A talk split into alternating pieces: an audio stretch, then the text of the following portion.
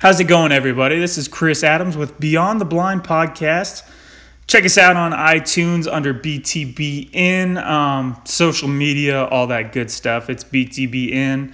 And um, we're doing the duck call giveaway. It's one that I turned. As you've heard by now, it's one that I wanted to keep. It matched my collection perfectly. It was a really nice, spalted piece of Buckeye Burl.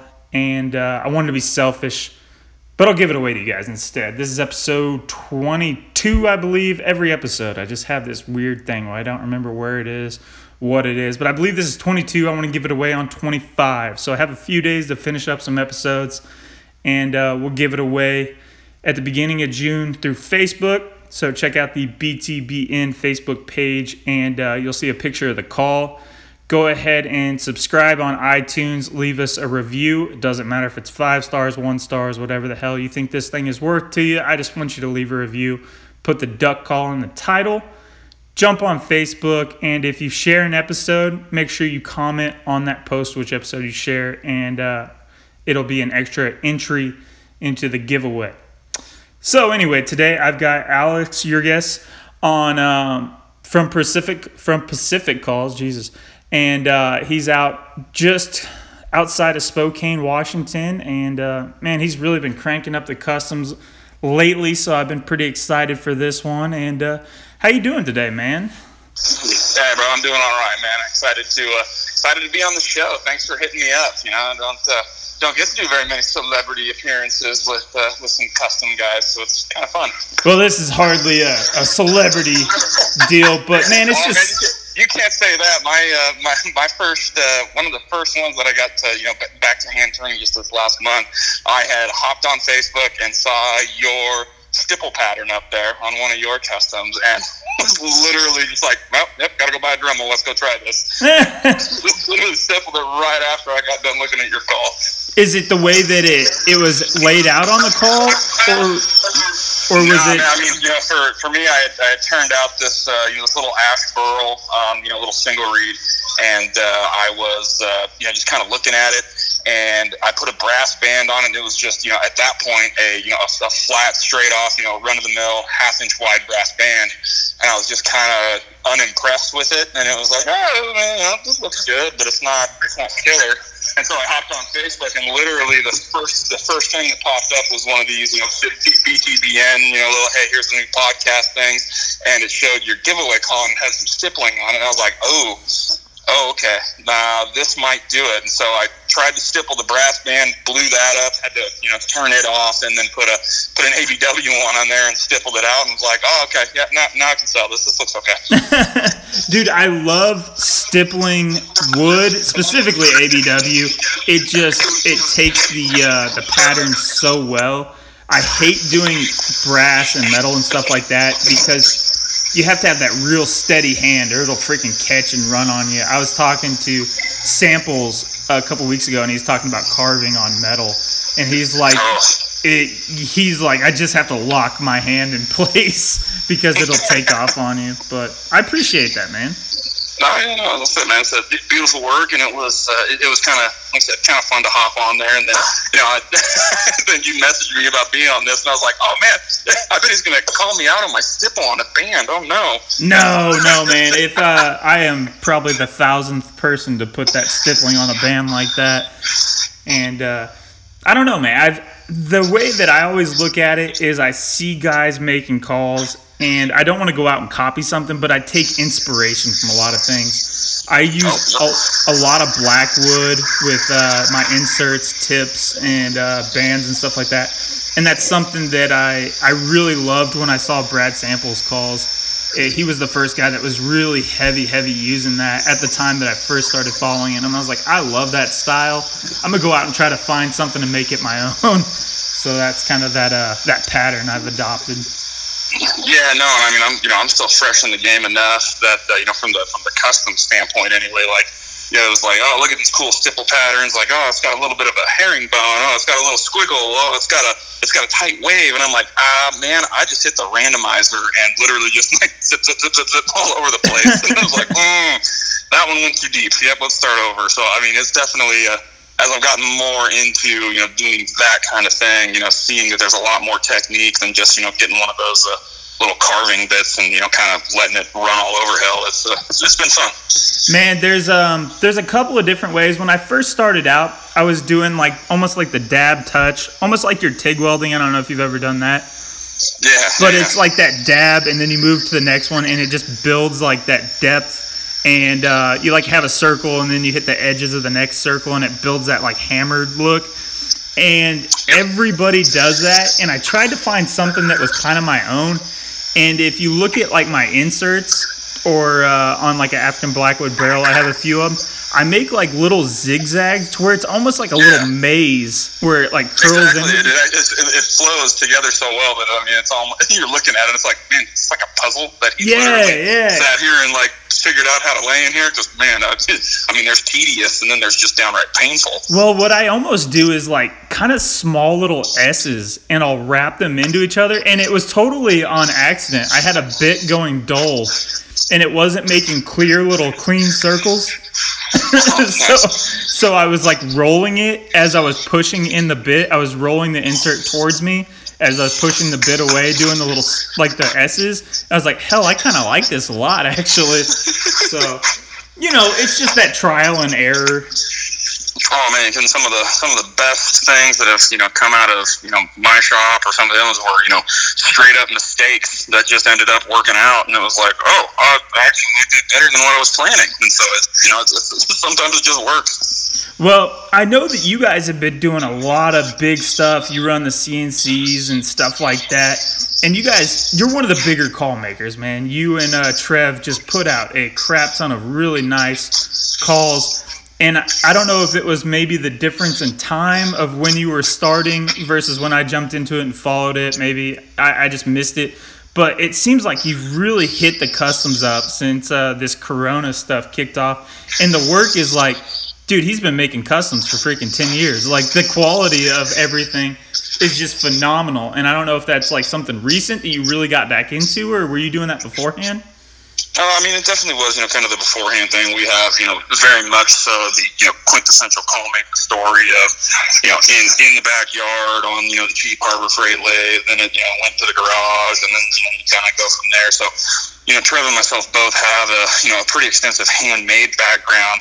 Um, but you know, as we expanded and we got bigger, um, you know, goals and ambitions kind of changed, and so we gravitated more towards the CNC stuff. And then, you know, you kind of hit the nail on the head, man, with uh, you know, for as far as day jobs go, you know, Trevor's a real estate agent, and so he didn't really slow down. You know, actually, for part of the you know, got busier. Everybody wanted to get stuff done, and you know, myself, man, I teach driver's ed, and so when they canceled all the schools, that pretty much nullified my day job for the last, you know, 90-ish days.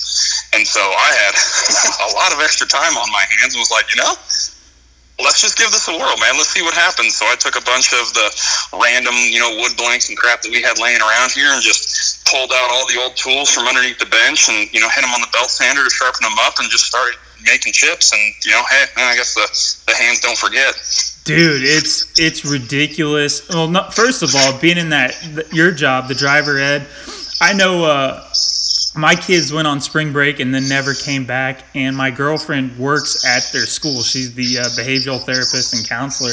And it was like the same for her, man. She uh, she'll be at home during the day doing like Zoom meetings with her different kids and stuff that she's you know seen throughout the year. But other than that, she's house locked.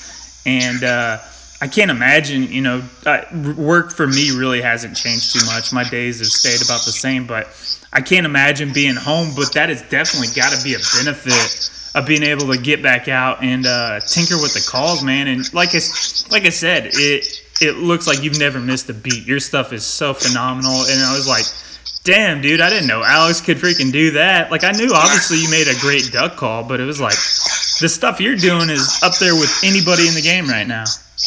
Oh man, I don't know about that. Yeah, I mean, even just going through your uh, you know list of previous guys, I was like, man, I, like is this guy sure he wants to talk to me? Because like, man, there's a lot of guys on this list that, holy crap, they're uh, they're way above and beyond whatever you know we've been whatever we've been able to do as far as you know the custom market side of it goes. And so it's uh, yeah, it, it's kind of humbling, you know, in a way, but like yeah, man, we've been we've been having a good time, and you know, luckily the uh, connections for me as far as you know the, the CNC side of life and the guys that I get to talk to, um, you know, kind of kind of kept me up to date in a lot of what guys were doing. You know, techniques. You're always you know still kind of into it. Um, you know, it's just a matter of you know whether time would uh, you know time would allow. Well, and that's another thing is you have a really interesting outlook and experience versus a lot of the guys that I've had on here and a lot of different guys that I've known through the call making world because you went from doing what we're doing, you know, being out in the shop, being in a garage, turning a like you said on the cheap harbor freight lathe, the little jet lathe, whatever you got going on, to uh, going to man that big you guys are big, man. Pacific is big. Uh, everybody knows Pacific. It's one of the companies out there that has really taken off. So you have that perspective of what some guys really want to get into. And um, it seems like everybody that's ever made calls. I know at a time I was like, man, I want to be that big. And now that I I took a while and burnt myself out doing a lot of customs, and I was like, there's no way I'd ever want to ever want to do this thing full time. Like that that dream sailed. I like doing it whenever I have time. But you have that perspective of I know you you have the full time job still, but um, you know, just taking it to the CNC, blowing up. What was that like? Tell me the transition from going from the shop in the uh, the garage or at your buddy's house to really, really when it took off. When was that moment? Oh, I mean, you know, for us, man, that was probably about you know 2000, 2014. Um, you know, we were kind of kind of milling around. We, you know, had, had experienced, you know, a little bit of success. And, you know, it's, it's kind of funny, you know, bring up stuff like this because, like, the region that I'm in compared to even, you know, the majority of guys that are on, you know, your podcast. I mean, you know, if you go down the Central Flyway, I mean, there's, you know, a call maker, you know, every, it seems like, you know, within a 10 mile radius of each other all over the place. I mean, you start getting into like Meredith and Whitson and Shelley, you know, and all those guys that are blowing up. And it's like, oh man, you guys are close enough. You can just go and like, hang out at each other's houses on the weekends. You know, my my closest call maker to me is three and a half hours away. Yeah, and, and see, so, that's one thing I've always been so jealous of. I live like four and a half hours from Meredith, and you know, I've got uh, a couple guys in Kansas City and a couple guys further south in Arkansas, but right here, I'm I'm somewhat no man's land. Being four or five hours is just far enough away to be kind of a pain in the butt to travel that far. But yeah, I've always been so jealous of those guys that are like, oh yeah, I'm 15 miles from this guy who's another world class call maker, you know. I mean, you know, and for us, you know, being out here and not having, you know, that that necessarily, you know, like real stiff competition was, you know, a, kind of a, I know in a way a leg up for us, you know, and we we got started doing mostly goose calls and then kind of transitioned to the duck thing. Um, but you know, like around you know 2014 or so, we had you know gotten to the level where we couldn't necessarily you know justify the amount of time it was taking to do everything by hand. Um, you know, the the whole operation was based out of my house at that point, and you know. Uh, me and my wife popped out baby number one, and the shop was there for still, you know, that same that same about six or eight months, and then we started trying for number two. And then when she got, you know, number two in the belly, she was like, uh, "You guys got to get the hell out of here."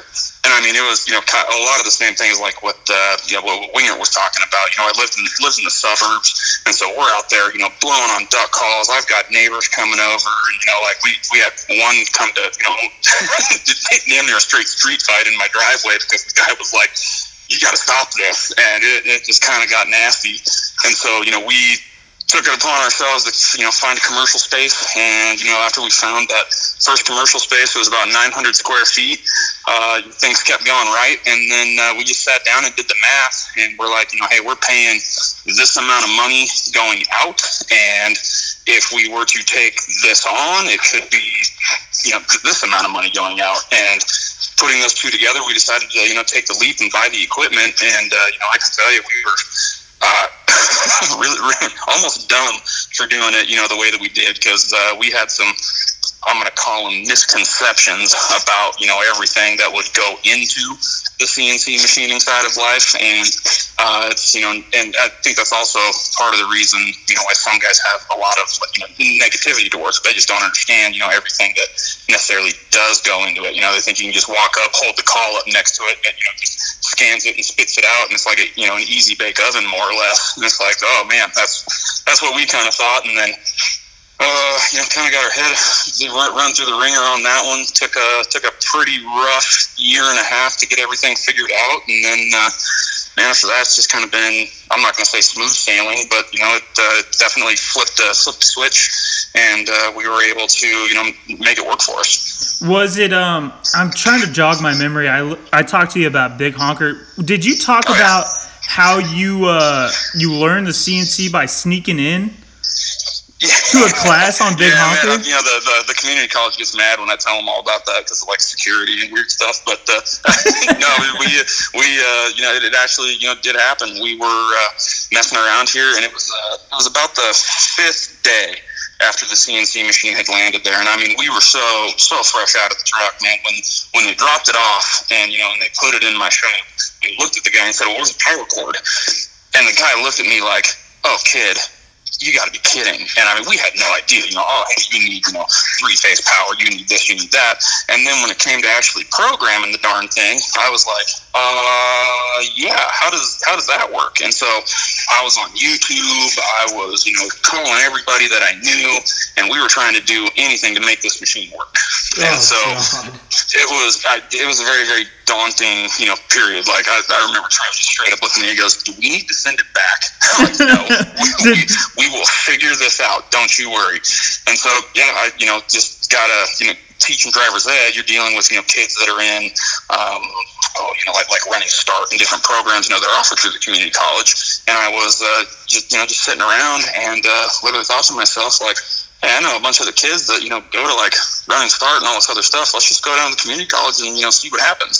And so I went down there, sat down in the in the room where the machining stuff was going on, and I just literally started asking all the kids, like, hey, you know anything about, you know, this machine? that machine, this and just all these different questions. And it took it took about about ten days um, before the you know professor was finally like, dude, what the hell are you doing here? And then I you know kind of told him our whole spiel of you know what was going on, and uh, you know he was like, okay, look, come over to my place, and he actually ran his own job shop out of you know his home thing, and he he showed me a few things, and you know we kind of you know got going on stuff, and then it just it just kind of spitballed from there. But I mean, from the day we bought the machine, almost three months to the date that it arrived was the first time that I got a part off of it. Oh my god, what? I can only imagine what your wife said when you were like, okay, so I bought this fifty thousand dollar paperweight that I don't know what the hell to do with. Oh, she. I mean, she was livid. I was spending, you know, every waking moment that I could, you know, at the shop at that point, and you know, at that point where it was with my other job, I was, you know, still there, you know, you know, darn near forty to fifty hours a week. I know, one of the head instructors, and so it was just a constant grind. And uh, yeah, it definitely it took its toll on everybody. You know, that's for sure. But we definitely, you know, appreciate, you know, the effort that we had to put into it. And uh, you know, it wasn't it wasn't a, it wasn't an easy button, you know, kind of scenario. So I sat down. We learned how to program everything longhand out on its own, and it was just uh, yeah, it was like I said, an absolute grind. And then uh, you know, you started, you started learning how to be more efficient. You know, after you figure out how to you know, spin your first part, but it definitely takes some grinding. Yeah, man, I can. It's just stuff like that, and what you said earlier is so many guys look down on CNC because there's a lot of guys that'll go out there and they'll send their their stuff off to a guy that CNCs it, and they'll never see it, and they'll get the box of parts back, and then they'll polish them up, throw a band on, do a little tuning, and hopefully this brings some light to the guys that go out there and actually, you know, do what you did. I have an extreme amount of respect for every call maker because it's just doers. You know, I, I, say it on so many different podcasts. We're just a group of doers, and we're like, it's calculated, but it's like, you know, fuck with this. Let's throw caution to the wind and let's do it. And something that you've done, man, that's just it's mind boggling to me. I, I sometimes I get paralyzation by analyzation, and I can imagine that was just like chewing your nails down to stubs every day, you know? Oh man, yeah, no, and I mean, it, you know, it was just, it was one of those, one of those times that period, um, you know, in the call company for us that it was just, you couldn't do, you know, you couldn't do anything right, and every time you tried to do something, it just, you know, related into, you know, bigger disasters. And so, you know, like, oh, hey, your building doesn't have three phase. Well, what do you mean my building doesn't have three phase? It's a commercial complex. Like, well, no, you just don't have it in your building. It's on everybody else's, but you don't have it here. Well, how much is that going to cost? Well, you know, twenty thousand dollars. And it's like, good God, no. So then we got a phase converter. Well, the guy that built my phase converter because nobody told me you could just get them off the internet. I just found a dude down the street, and he was like, "Oh yeah, I'll build you one of those." It pumped so much juice out the wrong way. After a month of having the machine, I turned it on and it fried all the boards in the back. And Oh. it was like, oh, it was just one disaster after another, and then tooling was a whole nother, you know, issue. And it just, it really, it really hit home the point of like, hey, if you're gonna make a big move, make sure you really do your research before.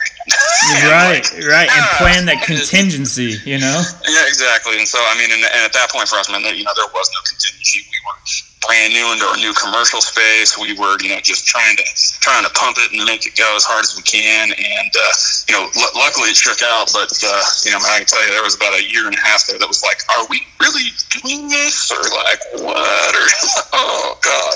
Oh man, I can't even imagine like it the amount of stress that that is it's giving me just thinking about it.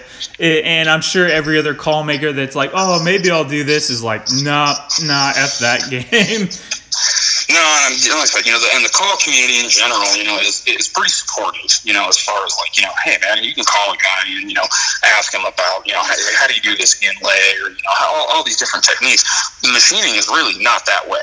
So, I mean, if you, you just, you know, pull up and say, hey, I bought myself a Haas, who wants to show me how to run it? It's crickets. Yeah. Well, I worked at a, uh, a remanufacturing shop and we rebuilt, rebuilt turbochargers.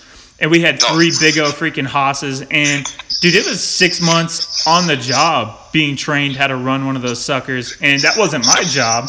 I ran one of the CNCs that like uh, rebalanced the turbo. And I was like, Psh, I want nothing to do with that down there because those guys were always pissed off. yeah, hey, man, you know, it's a, it's a common thing. That's usually why the alcohol consumption is so high around here. It's like, yeah, it is what it is. Yeah, man. So, what? Um, you, you you're out there in the far eastern part of uh, Washington, which it's all pretty. excuse me. You're on the other side of. Uh, uh, man, I'm out here in the shop and breathing in dust. Apparently, uh, you're out there on the uh, other side of the mountains. Is it? It's a lot of like ag land and stuff like that, isn't it? Yeah, definitely. I mean, you know, when you when you get into the Spokane, um, you know, kind of corridor, it's definitely more of that. Uh, I, you know, they call it like channeled scabland, right, where it's just like sagebrush and bullpine everywhere you look. But as you get, you know, a little bit further southwest of us, then you start getting into you know some of the some of the prime stuff, you know, through the Columbia Basin and the big irrigation projects that they have down there, and the the amount of agricultural land farming operation that goes through in the center of the state is is pretty impressive. All right, brother. Sorry about that for everybody Okay, who's uh, Don't worry. Get, get me enough time to go get another brewski. We're good. yeah, for everybody's not for everybody who's listening and didn't hear the pause. I about died on something apparently, so I had to get me a little little drinky. Ah, normally I have a couple beers sitting here, you know, on standby, but Oh man, that does help. this time I didn't for some reason, and it's just foolish. um, but yeah, you were talking about that uh, Spokane Valley and how it's ag land. What is the the pressure out there? Like, how many? Is it Well, is it heavily you know, I mean, populated like- in that one little area? Yeah, I mean, you know, like Spokane is, you know, more or less, uh, I, I guess you'd call it, you know, an oasis out here. Um, you know, you, you start heading out, you know, different directions from us, and you know, there's not a lot that is, you know, a, like a densely populated area. I think Spokane's actually the second or third largest city in the state of Washington. Um, you know, and so it's it's kind of a you know a misnomer. But you start getting outside of Spokane, you're into you know Cheney and you know the, the Sprague Lake area, stuff like that, and it starts to become you know more of that you know dryland, um, you know like winter wheat, you know that kind of stuff. Not a lot of irrigated crops. As you get further you know southwest of us, you start dropping into the you know Columbia Basin where they have all of the you know Army Corps of Engineers, um, uh, you know like irrigation practices, and they're you know tapping in and out of the Columbia and pumping water everywhere. And so that's when you get into the you know the irrigated croplands and you know most of the the corn and you know really, really fun stuff to go chase birds around in. Do you guys have like a lot of uh, water shortages out there? No, I mean, you know, for us, man, I think Washington, you know, produces a huge part of the, uh, you know, hydroelectric power that's everywhere, and there's no, okay. no shortages of rivers, you know, and things like that. Um, so, you know, we, we do have a, a fair amount of public opportunities, um, but like I said, a lot of those are more situated towards the center of the state instead of out where we are. Okay, okay. I was just thinking because uh, my buddy lives right on the Colorado Kansas line, which is nowhere near where you're at. But you go through Kansas, and I, you know, being Missouri, and then you think of Colorado, and there's you know just water everywhere. And I got out to his place, and I woke up the first morning after driving out there, and I couldn't hardly breathe. And my throat was dry, and I was like, dude, it is so dry out here. You would never expect it. And he's like, oh, yeah, it's technically a desert. I was like, in Colorado? And he's like, yeah, yeah, yeah. On this side of Colorado, it's a desert. and I was like, yeah, it just blew that, my mind. You know, that shield from the Rockies and all the, I call that rain shadow or something like that. Like it's, and it is kind of similar for, you know, our area. It's a fairly arid climate. Um, you know, we don't have a lot of relative humidity. You don't have, you know, a ton of rainfall. Um, but, you know, we do have some, some pretty big rivers that flow through our area. And like I said, if you get to the center of the state where they have all of the, uh, you know, like irrigation practices, you know, you know, the Columbia River, you know, all that stuff kind of flows together. So there's there's a lot of opportunity to do stuff with all the reservoirs and things that they have in order to make that function. Um, but you know, as I said, it's mo- mostly all of our irrigated crop stuff is going to be towards the center of the state. Got you, got you. So did you grow up hunting fields and stuff like that? No, man. You know, I actually, uh, you know, my even my even my hunting background story is, you know, kind of kind of a goofy one. I uh, I actually did not uh, hunt my first bird until my uh, sophomore year of college, and so you know I was a, I was a huge jock going through high school. You know, I loved to, loved to play team sports and did all that stuff, and was big into football, and so um, you know there wasn't a lot of extra time to do other things, and uh, you know hunting wasn't some the hunting waterfowl anyway was something that you know my family wasn't really into at the time. Well, after my uh, after my sophomore year of college, my my grandmother passed away, and we had to go down and clean out her house and all that stuff. And I remember opening up her attic, and she had all of this cool waterfowl stuff. Like I have paper mache pit lids where they would stick their heads up into the goose bodies and be able to look out and everything, you know, Whoa. and duffers and all this weird stuff. And I'm like asking my mom at that point, like, what the hell is all this? And she was like, well, your grandmother used to be a huge waterfowler.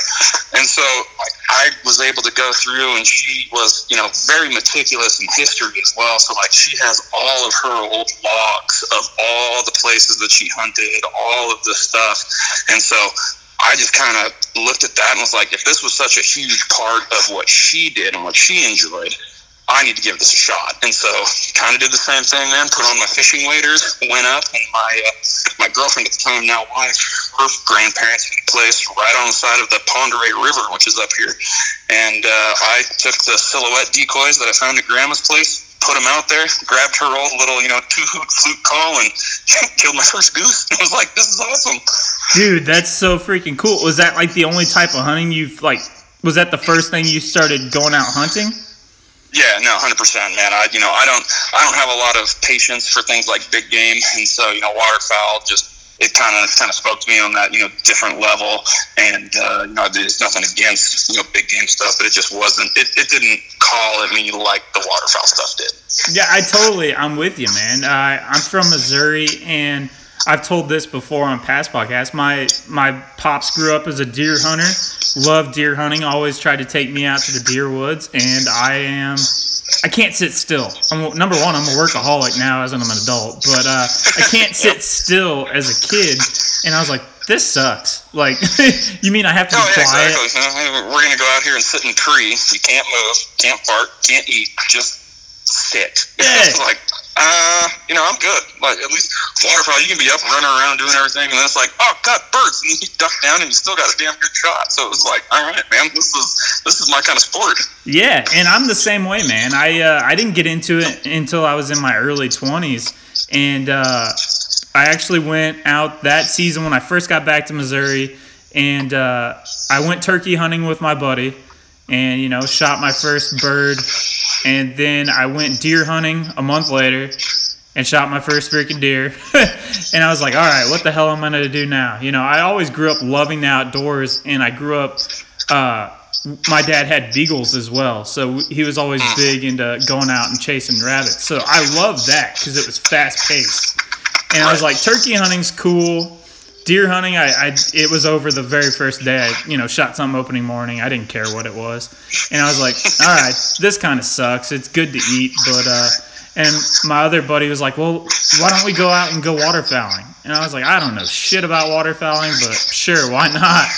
And uh, I think I shot a box of shells my third hunt and shot my first duck. And I was like this is awesome dude. This is this is where it's at. This is rabbit hunting you know? And uh, yeah man I got hooked ever since. That's god it seems like a long time ago but I I guess 10 years something like that. It's, it's been a minute.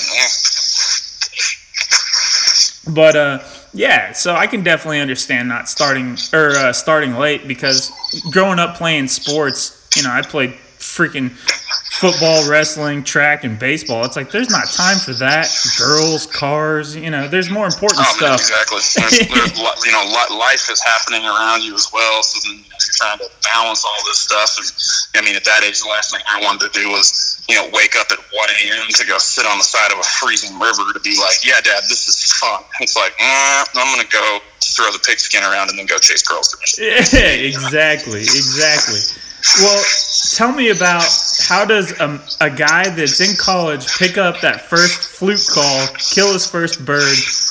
So when does he start turning his first call and get into that? Tell me about how you got into the call making aspect Well. I mean, you know, for, for myself personally, it was, uh, you know, one of those things that, uh, you know, after you get that first little taste of success, and, you know, I, I see it a lot in, you know, a lot of the young hunters that, you know, now we talk to, you, you become immediately, like, obsessed with it. You know, you now, you got that first bird. Now it's all about, you know, now I'm to go kill limits. Now I need the best decoys. Now I need the best call. Now I need, you know, all this stuff. And so I fell directly, you know, into that trap. I mean, you know, like two weeks later, I had, you know, every brand new Bill Saunders call hanging around my neck. Had no idea what I was doing. Loaded up the credit card full of every decoy that I possibly could have. And I mean, that, you know, those were still in the days of the forums. So I remember being, you know, that kid hopping on there and being like, "So, do you guys, you know, set like a J hook, or is it more like a, like a like a S or a broken T, or like, you know, what what are we talking about here about spreads?" And I, you know, I, I was just eating it up. And so, I, you know, that that kind of, you know, I'll say snowballed for you know maybe maybe about two you know two years or so. Um, you know, I was blowing a call almost every single day and was just you know driving everybody nuts. And then uh, you know there was a local local kid here, a mutual friend of Trevor and I's that I actually played baseball with in, on a, you know, on a summer select team or whatever.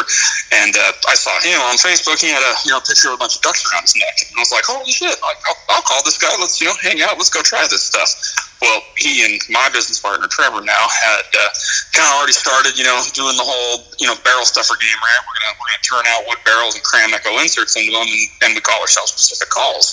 And so, you know, I kind of hopped in and uh, was like, hey, you know, let's go hunt, let's go have fun, let's go do this, like, get after it, and then it just kind of grew, and you know that that relationship started getting forged, and before I knew it, like we were, you know, in my garage and we were spinning different stuff and putting stuff together, and it was like, you know, guys, we can actually like maybe do this, and then you know another year goes by, you know, tinkering around, and then uh, you know we incorporated in uh, in 2011, and we were off to the races. Dude, that's so cool. And you have another unique angle to it as a call maker that a lot of guys that, you know, listen to this and follow it, I'm sure, and even myself personally, is, you know, you kick around ideas like that while you're out in the blind. You're like, man, I don't, why don't we start guiding? Why don't we do a, a TV show? Why don't we start making calls?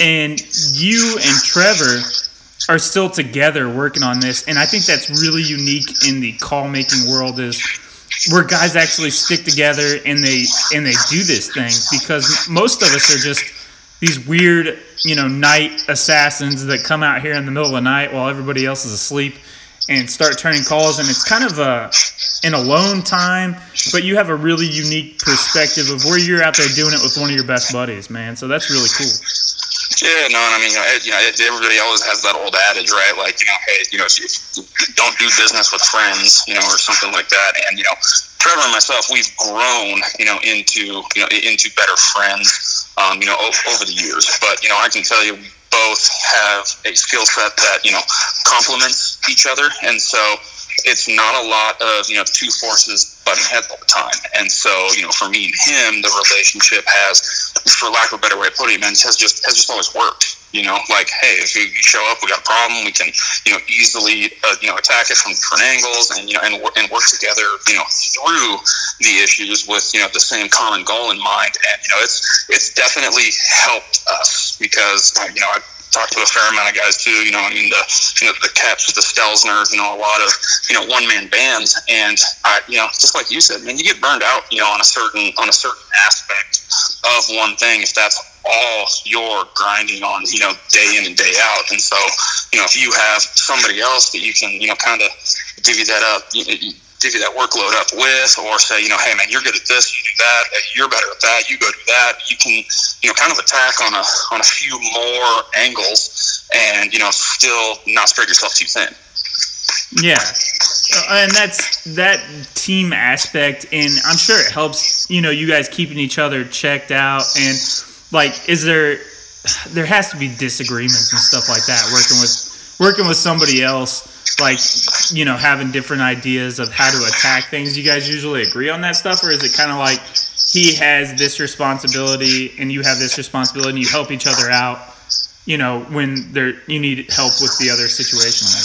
Yeah, you know, and I, I would say that our approach is definitely more of the uh, more of the segmented, you know, approach as far as like, hey, when it comes to you know, like our, our Slade Northwest videos, you know, for example, you know, we, we go out and we do those. We love filming. We do all that stuff. You know, Trev is a, a, a professional guide through the majority of the hunting season myself, I'm that, you know, weekend warrior. I'm happy to, you know, hang out at the boat ramp at midnight unless, you know, let's go grind it out on the river, you know, kind of feel. And he's like, you know, man, I can appreciate that, but we're paying to film this one.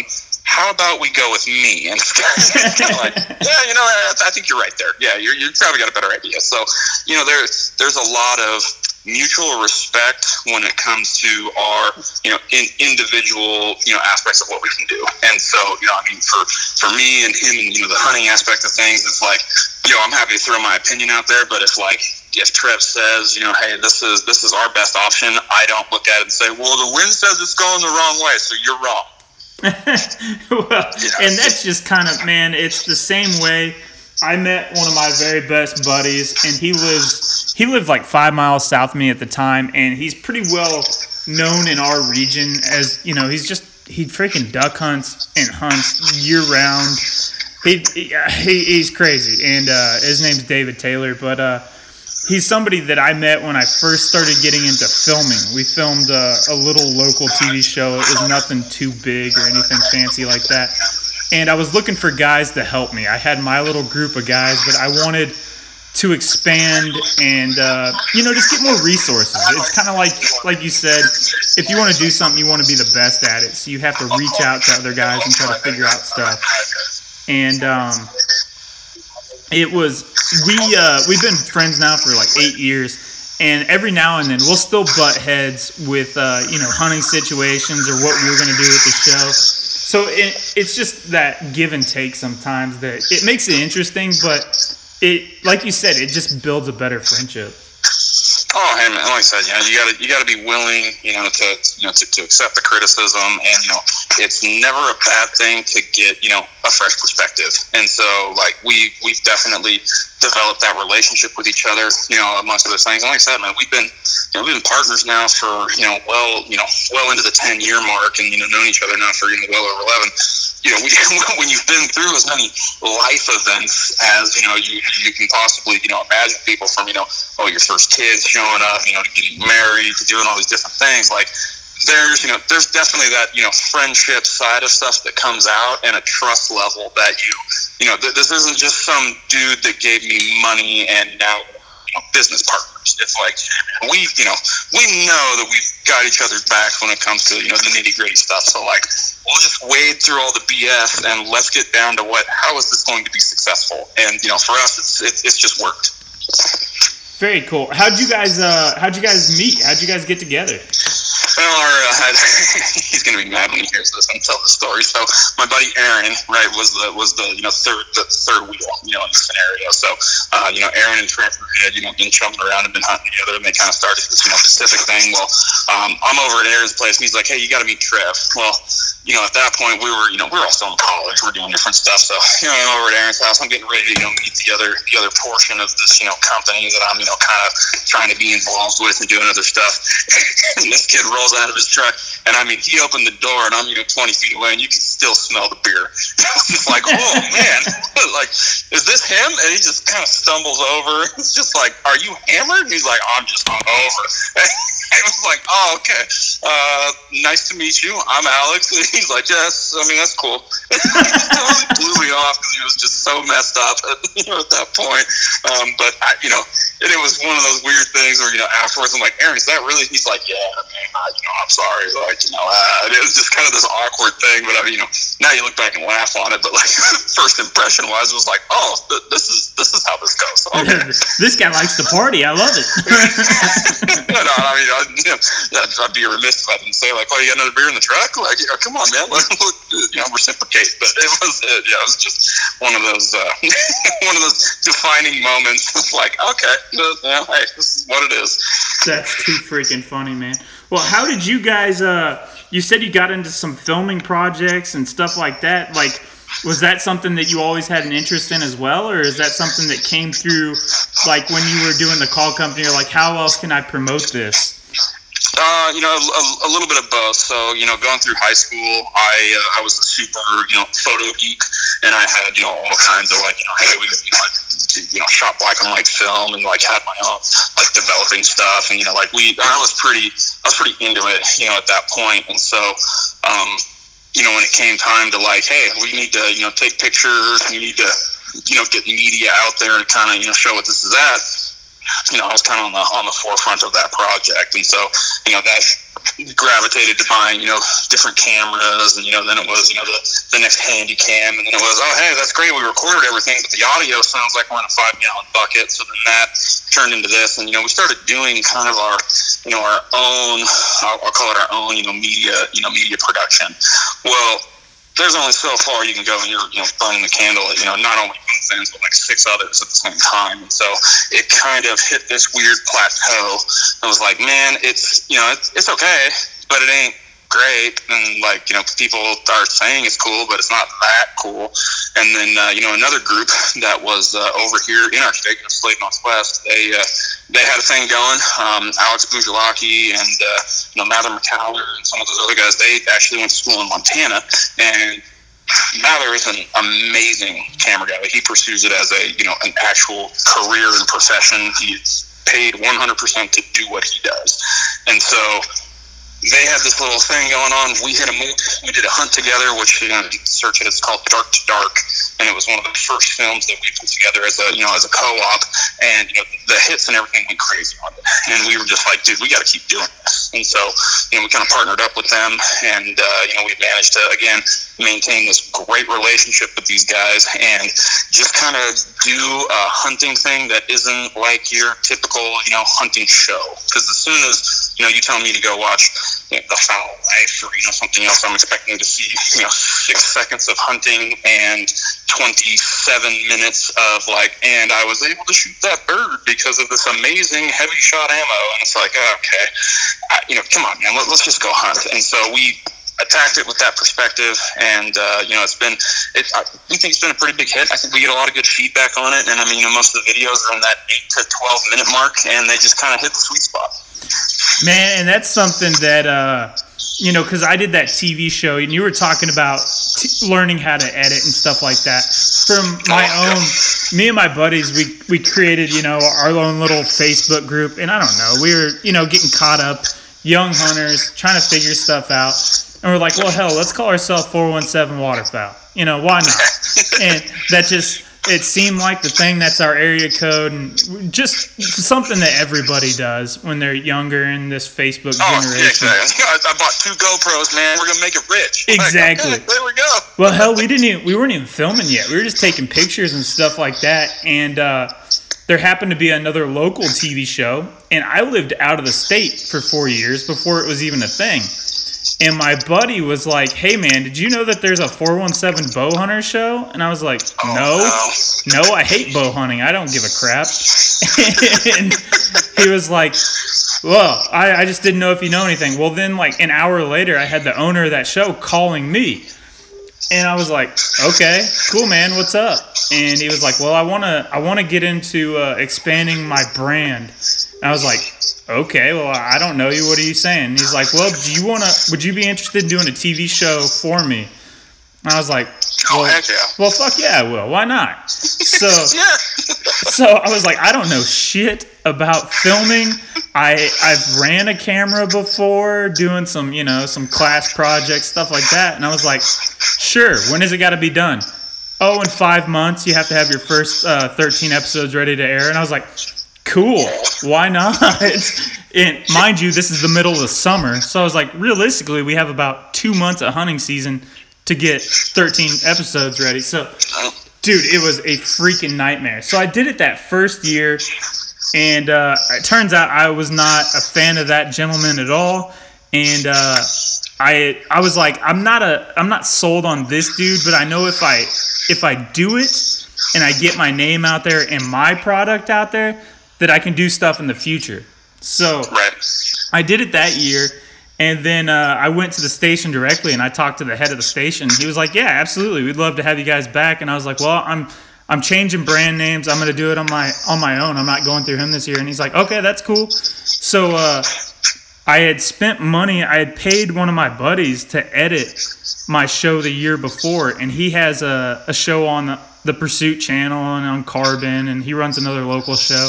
And he was kind of my mentor. He was uh, one of the Campbell camera guys, and he kind of Oh, mentored me through the whole process. And uh, I was like, "Look, man, I can't afford to pay you what I paid you last year. Like, I, you know, I took a big loss on this thing, and it, it was way more money than I ever got back out of it. So I was like, I'm gonna edit this thing myself this year. And he's like, Well, what are you gonna use to edit it? I was like, I don't know, but I have a MacBook and I'm gonna figure it the hell out. it Bring was on the iMovie. I Oh. white transition left, a white transition right. well, hell, man. I got uh, into Premiere Pro, and it's just like call Oh, making. It was Oh, like 100%. I'm gonna do the best thing that I can, and I spent so much time on freaking YouTube trying to teach myself Premiere Pro and uh, Uh, just get better every week. And then we have the Heartland uh, waterfowl is just a couple hours north of us, so I reached out to Ronnie Yep. Phillips and you know the Yeah, different we, know, guys. uh, we actually sponsored Heartland one year. Um, you know, more, more than a, more than a few years ago. It was during the same time that we were going to, you know, make a whole bunch of money and kill it with our new CNC machine. So unfortunately, that you know didn't quite work out the way that we were hoping it to. But it was uh, it was fun working with those guys for sure. Yeah, man, they're they're really good dudes, and uh, I reached out to them and tried to get any information I could. And Crumb was giving me different ideas uh, how to film stuff, and you know just help fix like filming from a layout blind. There's never been anything that was on the market that was a perfect layout blind filming apparatus. And uh, he was like, "Well, hell, man, I'll show you this thing that I came up with." and it was actually like a welded square that you put underneath the layout blind, and then you attach uh, like a deer, like a, a round tube, and you put like a tree stand arm in there that guys use for Oh. filming hunting. And he's like, you can pull it right up to the layout blind. It's like a fluid head and all that stuff. And he's, I was like, dude, you should freaking take that crap to market because filming from a layout blind is a pain in the butt. Oh man, there's nothing. There's nothing worse. I mean, listen, I've done my done my fair share of like, okay, this, this arm cramp's not going to work itself out for at least four or five days now. yeah, yeah, and it's just you're trying to stay fluid, but not and not get seen. So it was that was cool, and uh, we came up with some different stuff, but it, it was just kind of that same thing, man. I, I, it wasn't fun anymore. I was spending way too much time burning the candle on both ends, and that's when I got done with that. Decided I wasn't going to do it anymore, and I picked up call making because I still wanted to be involved. Workaholic. I went from 100 to zero in like a month. And uh, I took about a month off, and I was like, "Well, hell, I'll start dabbling in calls. I can do that at my own pace." And that's just kind of how I got into it, man. Oh man, for sure. No, dude. I mean, and the call making circle in general, it's just it's such a cool, you know, like community and different guys being around and you know doing stuff with it. It's you know it's, it's a lot of fun, and you know this has you know for us anyways from you know from a like a monetary gain. Yeah, man, sure. Like you know part of my you know take home salary is brought in you know by by what I do. I can tell you it's a pretty minuscule amount, enough that I still got to work another job. So it's not like anybody's you know making millions of dollars in the waterfowl industry. You know, there's no doubt about it. But the excuses that we've had to be able to go and do things, you know, like like game fair, you know, go meet guys in Texas, go, you know, and just expand your network of people through this call making thing is like one of the coolest, like non-monetary compensation things you're gonna be able to throw out there for anybody. Yeah, and that's that's my favorite part, man. It, specifically with dealing with just call makers themselves, is uh, you know just getting to talk to guys and troubleshoot and just think of different ideas, and you end up just building that friendship with guys all over the country that if it wasn't for call making or waterfowling that you'd never meet, never talk to. And I've talked to a lot of guys that before I ever got into any of it you know, I'm like, I'm watching those guys on TV, you know, the Jimbos and, and, the Rick Dunns and stuff like that. And I'm watching them. And then I start talking to them, you know, meeting, and it's like, holy crap, man. I was just watching this guy on TV six years ago thinking, man, that's what I want to do. My biggest dream in the world was to go hunt with these guys. And now it's like, hell, it's like they're offering me to go do it. So it's just, yeah, exactly. They, they became your peers instead of you know your instead of your idols. It's a it's a totally it's a totally cool you know inclusive, you know, kind of, you know, kind of club. And, I you know, and that's for the most part. Granted, we can all, you know, find one example, you know, one way or the other. But like as a whole, you know, the, the industry is just really, really fun to you know, be a part of, you know, and talk to guys. And so it, you know, it reminds you how small it is, and you know how much of a community, you know, this really is, instead of being this like massive, you know, huge multi-billion dollar industry. It's like, nah, man, I, you know, I can count on, you know, both hands how many guys have you know as much equipment as I do, or you know anybody else, like this is a lot tighter knit than you think. Yeah, it's stuff like this that through so much social media, you get to talk to a lot of guys, but it's stuff like you know guys doing the live videos and just showing the humility of call makers and decoy carvers and stuff like that. I just find so interesting, and I personally love it. You know, just because we're all from the same cut, and uh, just everybody. You got to have almost an addictive personality to be a freaking waterfowl hunter in general, but a call maker because you have to be obsessed with it, and uh, it, it's it's just fun, man. Talking to guys and meeting guys that uh, just have that same mindset. Oh yeah, dude. Like I said, it's it's a it's one of the coolest experiences, you know, that I've been able to, you know, to, to have and do, and like the people that I've met, the connections that we've made, you know, just through this, you know, through this particular portal. And so it's like, man, this is, you know, this is a really cool thing to be able to connect with these guys on that level and do it, and you know, not necessarily have it be, you know, this this club that you like literally can't get into. And so it's it's, it's one of the one of the big, I would say, you know, feathers in the hat for, you know, the waterfowl and the call making side of it is that, you know, hey, man, that, that information's out there. It's a pretty inclusive thing. And if you're into it, you want to be a part of it, you're not necessarily going to be met with, you know, a lot of, a lot of backlash like you are with, you know, everything else. Well, yeah, it's like if you look at the the other groups, the just general waterfowl groups, man, it's nothing but fighting oh, and pissing contests. And I think I've been banned from every one of those other major groups if it's not no. call making related. No, exactly. You know, on the call maker side of it, you know, I think all of us are a little bit, you know, uh, a little bit more about keeping our nose clean and not, you know, being, you know, quote unquote that guy, you know, on social media. But like, I mean, I know just as many guys that are, you know, weekend warrior badasses that it's like, oh, does the face paint help? didn't increase your bird limit. I don't know what to tell you. And it's just, oh, it's just, it's like absolutely explodes from that point. And then you start getting into the contest calling side of it, and like, oh man, the you know the egos just start flying around, and it uh, it, it, it gets pretty entertaining. There's no doubt. Yeah, you definitely sometimes just have to sit back and watch, and it, it's, oh, it can, you gotta you gotta enjoy it. And I mean, like, you know, I, I I like the contest side of life. I think it I think it's fun. It's healthy to you know throw out that that competition. Like you said, I mean, I, I was listening to the Meredith, uh, you know, that BTBN you did like way back in the beginning. He was talking about, you know, going over and having, you know, Whitson and Whalen and, you know, all those guys in the same room together. And it's like, well, if you're to show up to this party, man, you better have thick skin. I mean, you want to have thick skin, man, go sit in a collar tent and hang out with those guys. I mean, it's, it's, it, that's a difficult thing. Uh, have you done some competitions? Oh yeah, no, I mean, you know, for, for us competition stuff, you know, it's not it's not as crazy as it is, you know, on, on like the East Coast where, you know, you you know, if you start going through a you know a small amount of states, I mean, you can travel to each one of those states a day. You know, I mean, it's not not like a really huge thing. You know, out west, contest calling is not as prevalent as it is kind of a you know a dying sport thing. But man, you know, we try to get up there and you know grind with you know some of the best on there a lot, it's a lot of fun to get up there and compete against, you know, some of the Bill Saunders guys, and you know, you get down to California, and there's, you know, actually a fair following from, you know, the RNT crowd. Um, you know, so you know, getting on stage and you know, competing on that level, it's just one more avenue that you know, us as a company decided it was worth to pursue, and so you know, we we do quite often. Very cool, man. And I don't know if you listened to the Rodney Hill I just had on the other day. We were talking about competition calling, and uh, yeah, no, it doesn't. I mean, Rodney travels. He goes like Rogers and everything, doesn't he? Yeah, yeah. He was talking about traveling. He hasn't done it as much lately, and that's what what you're saying. Being out west, you're just so far from everything. Like where I'm at, I'm five hours away from every major competition, aside from you know uh, the Oregon Waterfowl Festival and uh, Game Fair and stuff like that. But you're talking about like egos and stuff like that. Um, those guys, man, you see them before the competition and everybody smiles, laughs, and after the competition it smiles and laughs.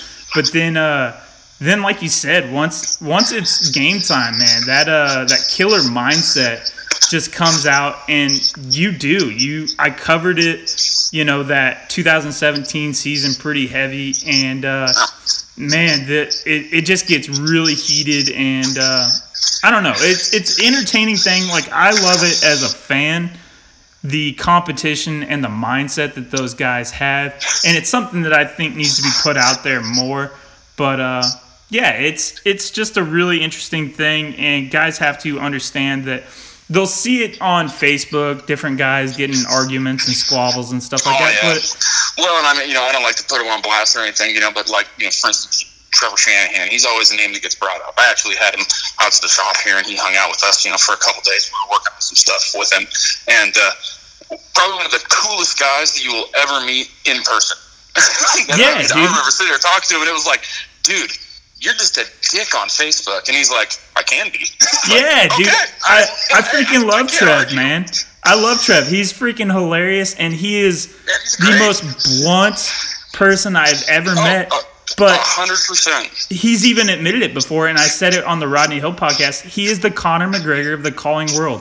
He talks nonstop, and a lot of what he says is just blunt and honest, or the way that he feels about it but he he makes himself the heel almost sometimes on purpose to get into other guys' heads. A hundred percent, man. And I mean, like I said, we've been, you know, through enough competitions, you know, been enough places. It is that, and I mean, I remember playing, you know, baseball and you know, football and doing all that stuff, and that was part of it. You know, I mean, so this is this is no different than getting yourself jacked up, you know, for whatever sport you were going out and playing and doing everything else. So, you know, that that contest side of thing, I think it gets a a negative like a negative feel from a lot of guys because they just don't like you know that kind of feedback. And you know, don't get me wrong, it's definitely one of those things where. Hey man, this is not the most popular thing in the world anymore. We need to encourage more people to get into it, not shy away from it. So, like, let's figure out how to be a little bit more positive. But like, Man, you start getting on those world stages and dealing with those guys, and it's like, hey, this is this is their sport. So why would I expect them to dumb it down for you know anybody else? I, you want to win. Well, and I think from an outside perspective of a fan, I think people have to understand what it is because if you look at a guy uh, like Shanahan, and I would just say him because he's that polarizing figure on Facebook. You either love him or you hate him. And uh, people have to understand what he's doing. It's a it's a game. He's you know the Floyd Mayweather, the Conor McGregor. It's it's a game, and there's there's different ways to play the game. You know, you look at a guy like a Logan Hancock, who's who's Peyton Manning. He's you know smiles, happy, nice as can be. He's going out there cold and calculated, and uh, that's just different personalities. And I think if more people saw it, rather than just going out there and being like, "Oh, these guys are a bunch of dicks." Like, no, it's it's not the way that it is. It's everybody's got their role in the way that they're playing it, and a lot of it's mental. And hell, man, it, it you grow up with guys doing. You know, if you play football with guys from kindergarten all the way to you know the end of high school, you're going to be the best of buddies. So if you're a competition caller who's been calling with guys for freaking 15 years, you're probably going to be pretty tight. And then if somebody's from a different area, you're probably not going to be as close with them. You know, it's just yeah, man. Just, you know, just kind of, just, just kind of. So I, you know, it's it's one of those it's one of those touchy subjects most guys. Because you know, I mean, my my favorite argument from somebody is you know always like, oh, something like that, and it's like, man, that's not really the point of what these guys are doing. And so it's it's fun to explain that you know to people and you know be involved with that side of it, you know, wherever you can. And, uh, you know, some of the call makers that are out there trying to, you know, bring stuff back into it, you know, like Stump doing what he's doing, you know, over in, uh, I think it's North Carolina, you know, his, his duck calling thing, you know, the amount of guys he's got fired up, ready to go compete and do that kind of thing. It's, it's cool to see that kind of effort being put into it. Yeah, and I'm glad that there's people out there that are trying to take the steps. And I think Teddy Hoover's doing a really, really good job in Easton. Yeah, keeping, great. Dude, I, that is one of the nicest guys, and he's just so good for the sport. And um, it's like you said that it, that stupid argument. I live stream worlds that you know, in 17, and that was every third comment. Oh, ducks don't sound like that. I kill the judges and stuff like that. I'm like, oh, yes, I kill the ju- I kill my judges. Like, oh, yeah. Well, guess oh, it's like, guess what, motherfucker? Hendrix can play the hell out of a guitar, but he doesn't do it in every single song that he had. It just doesn't work that way, man. It doesn't work that way. And I mean, you can't tell me. Don't get me wrong. I'm not going out and blowing a you know 17 note high ball at a group of ducks. That's not the point. I'm proving how hard I can operate that call. You show me a really good contest caller, and I bet that guy knows how to call birds. He may not be the greatest hunter ever, but I bet he knows how to make the notes when he needs to make the notes. Well, and it's like hell, 80% of them are either guides, call makers, or they freaking work in call shops 80%, you know, most of the oh, time. Oh, yeah, no. You know, I mean, and that, that seems to be, you know, a standard progression as well. You know, I mean, a lot of the, you, you look at the history where these guys are at, and it's the same thing. You know, they got brought up under, you know, somebody's wing, they made it to the top, they won something, and then, surprise, surprise, here comes a call company right after that. like, oh, God, this is, you know, this is kind of how it works. And so, uh, you know, it's, it's cool to see, you know, that lineage and trace it back to, you know, a lot of the call makers that you know guys know and love and you know and follow really well. They did come up through the contest circuit. That's why you bought their call. That's why you took you know that information from them. So you know for a lot of guys on you know call nuts or other various things to try to to try to tear that down, it's you know not it's just not something that you know we we went for. It was like, no, man, we need to we need to stick our head in the middle of this, not shy away from it, and then you know argue that it was a good thing that we did that. Well, yeah, and it's you know, it's just like call making. It's guys that are looking to stay involved with waterfowl hunting because we all have addictive personalities and want to be around something that we love as long as we can because, you know, those 60 to 90 days are they're pretty freaking short, man. So it's it's everybody has the same mindset. Well, not the same mindset. Everybody has the same passion for this you know this hunting thing and uh, we're all just doing the same thing trying to be involved in waterfowling as long as we can during the off season and if guys started looking at it with a different attitude and uh, positive look that uh, you know it would just be better for everybody and i think this the age of social media has helped a lot and it's it's hurt a lot of things with stuff like that Yeah, you know, it goes it goes both sides. I, mean, I, I can think back now. I mean, even just lately with you know the COVID stuff, a lot of these you know contests and get-togethers and things have been canceled, postponed, moved, and so you know guys put together that you know live calling contest that was on there that's great. Uh, you know, you're getting guys that are picking the call up, blowing stuff, and it's in you know a setting that may be more comfortable. Because I, you know, I can tell you the, the first time I got up on uh, up on the stage, it was like you can literally see my hand shaking before the guy's like, "Do you want to warm up?" And it's like, "Nah, nah, nah I forgot what to, what do I do?" like you got you got to stand over here, kid. oh god, uh, oh god. If you go back and you listen to uh, Colton Jones or uh, Colton Thompson's podcast, man, I was thinking of Kyle Jones. You were talking about that live feed. But uh, if you listen to Colton Thompson's podcast, he talked about the first time he got on stage, he walked off right afterwards or right in the middle of his routine and went and threw up. yep. I was like, I get it, man. We've been back there before, and I watched, you know, I watched another guy who was like, "Oh, the nerves never go there." Not even at all. It's just literally cracks a fireball you know, drinks it and then pops up and just nope, and goes up and blows. And it was like, oh man, okay, cool. it goes back to that adage: this guy likes to party. I like it. Oh, jeez, what's up, but nah, man. I mean, you know, the, the contest things, you know, it's like you can you can beat you know beat that horse to death, and it's it's too bad that it's not you know as you know highly regarded as you know it once was. But you know, it's just it's one of those things, man. You, you know, it's gonna gonna come around, you know, and hopefully you know people get get more involved with it and you know do do some more stuff with it and uh, you know at least the positive things well and i think that uh, a lot of the newer guys the younger guys are really good ambassadors like i said teddy is amazing for the sport freaking kyle has organized so many online things and he's been amazing for the sport as a champion and yep. i know uh, you know, it, it's just that there's a lot. Seth Fields has been amazing for it and really helped grow. And uh, man, there's just uh, so many good guys that I think that old getting in fights in the parking lot, you know, thing is is a way of the past, and I think that's what turned off a lot of people in the uh, in the mid 2000 you know, not mid 2000s but you know the the early teens and I, I haven't followed it that long so I don't want to speak like I know what the hell I'm talking about but that's just what it seems like and, to me. and you're, you're right you know with the rise of you know a lot of the social media platforms and things I mean you know and you, you see it even on the call making circles you know guys making fun of you know the, the pro staff armies and like oh look here here comes the flat bill brigade and it's like oh boy okay so there's you know a whole nother side of this that gets you know thrown out there a lot, and it, it you know some of it's shed in a very negative light in the call making circles, but not necessarily in the waterfowling circles. It's just it's such a weird it's such a weird dynamic between all of them. Well, and that's the thing is every generation thinks the generation below them is the worst generation ever. you know, you're exactly right. It's just the way that history. And the thing is, you have to embrace it and uh, you know find a way to get along and you know, just try to see what people are coming from, and it, if you want waterfowling to continue the way that it has been, then uh, people have to get along, man, and really uh, remember what it's all about. Oh no, you're, I mean, you're hitting the nail on the head. You, know, you don't, you don't want to you know exclude people. You don't want to you know do anything crazy. You you already have a you know group of hunters here where hunters get enough pressure you know as it is.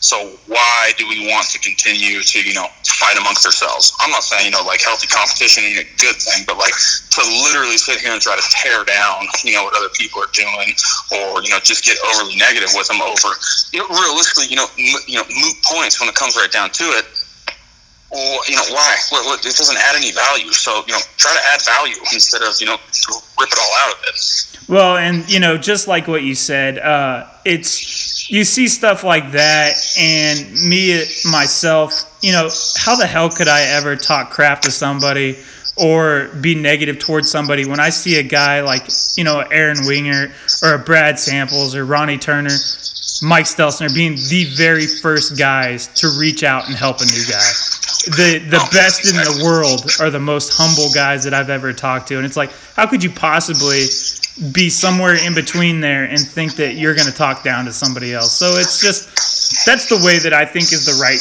the right way to carry yourself, and I I think that you're in the same mindset.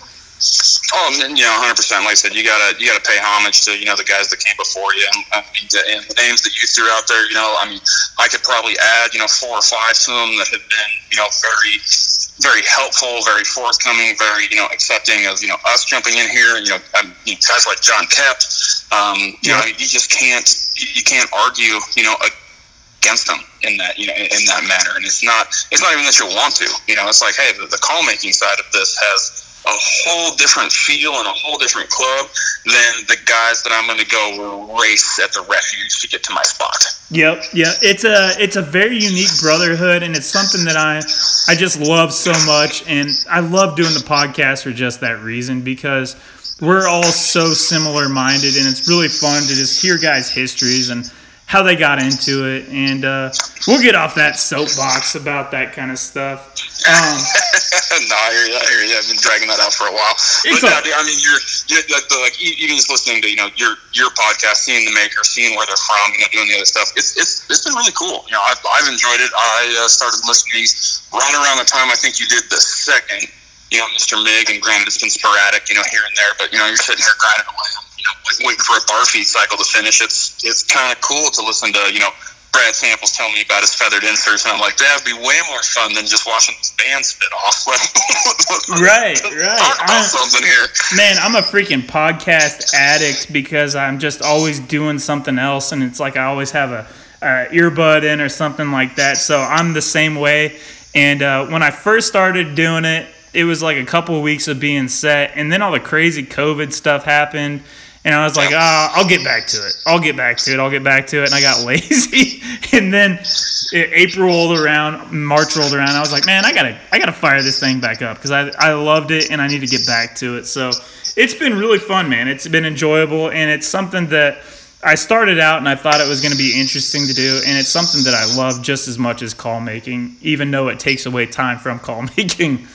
No, I hear you, man. But I mean, you know, Chris, it's a hell of a, it's a hell of a little show. It's a cool avenue, and you know, it's uh, it's really awesome to be able to hear the other perspectives from you know other parts of the nation, other you know other different backstories, and just gain you know, gain a lot of perspective from the other people that you see in the industry. Because I mean, I think you mentioned a few times in your podcast, you only see you know what what somebody's willing to post on social media, and it's like yeah, where, where's all the where's where's all the bad stuff? Because I know that he's making that look way easier than what it what it really is. So like, let's hear about it. Yeah, exactly. You you watch uh, Brad Samples do a feathered band demonstration on you know the live feed or whatever, and he's just over here flicking his wrist, and he turns out a freaking feathered carved band in like two and a half minutes, and I was like okay, that's phenomenal. Then I talked to him and he's like, oh no, it takes way freaking longer than that when I first started. And he's like, now it's just muscle memory.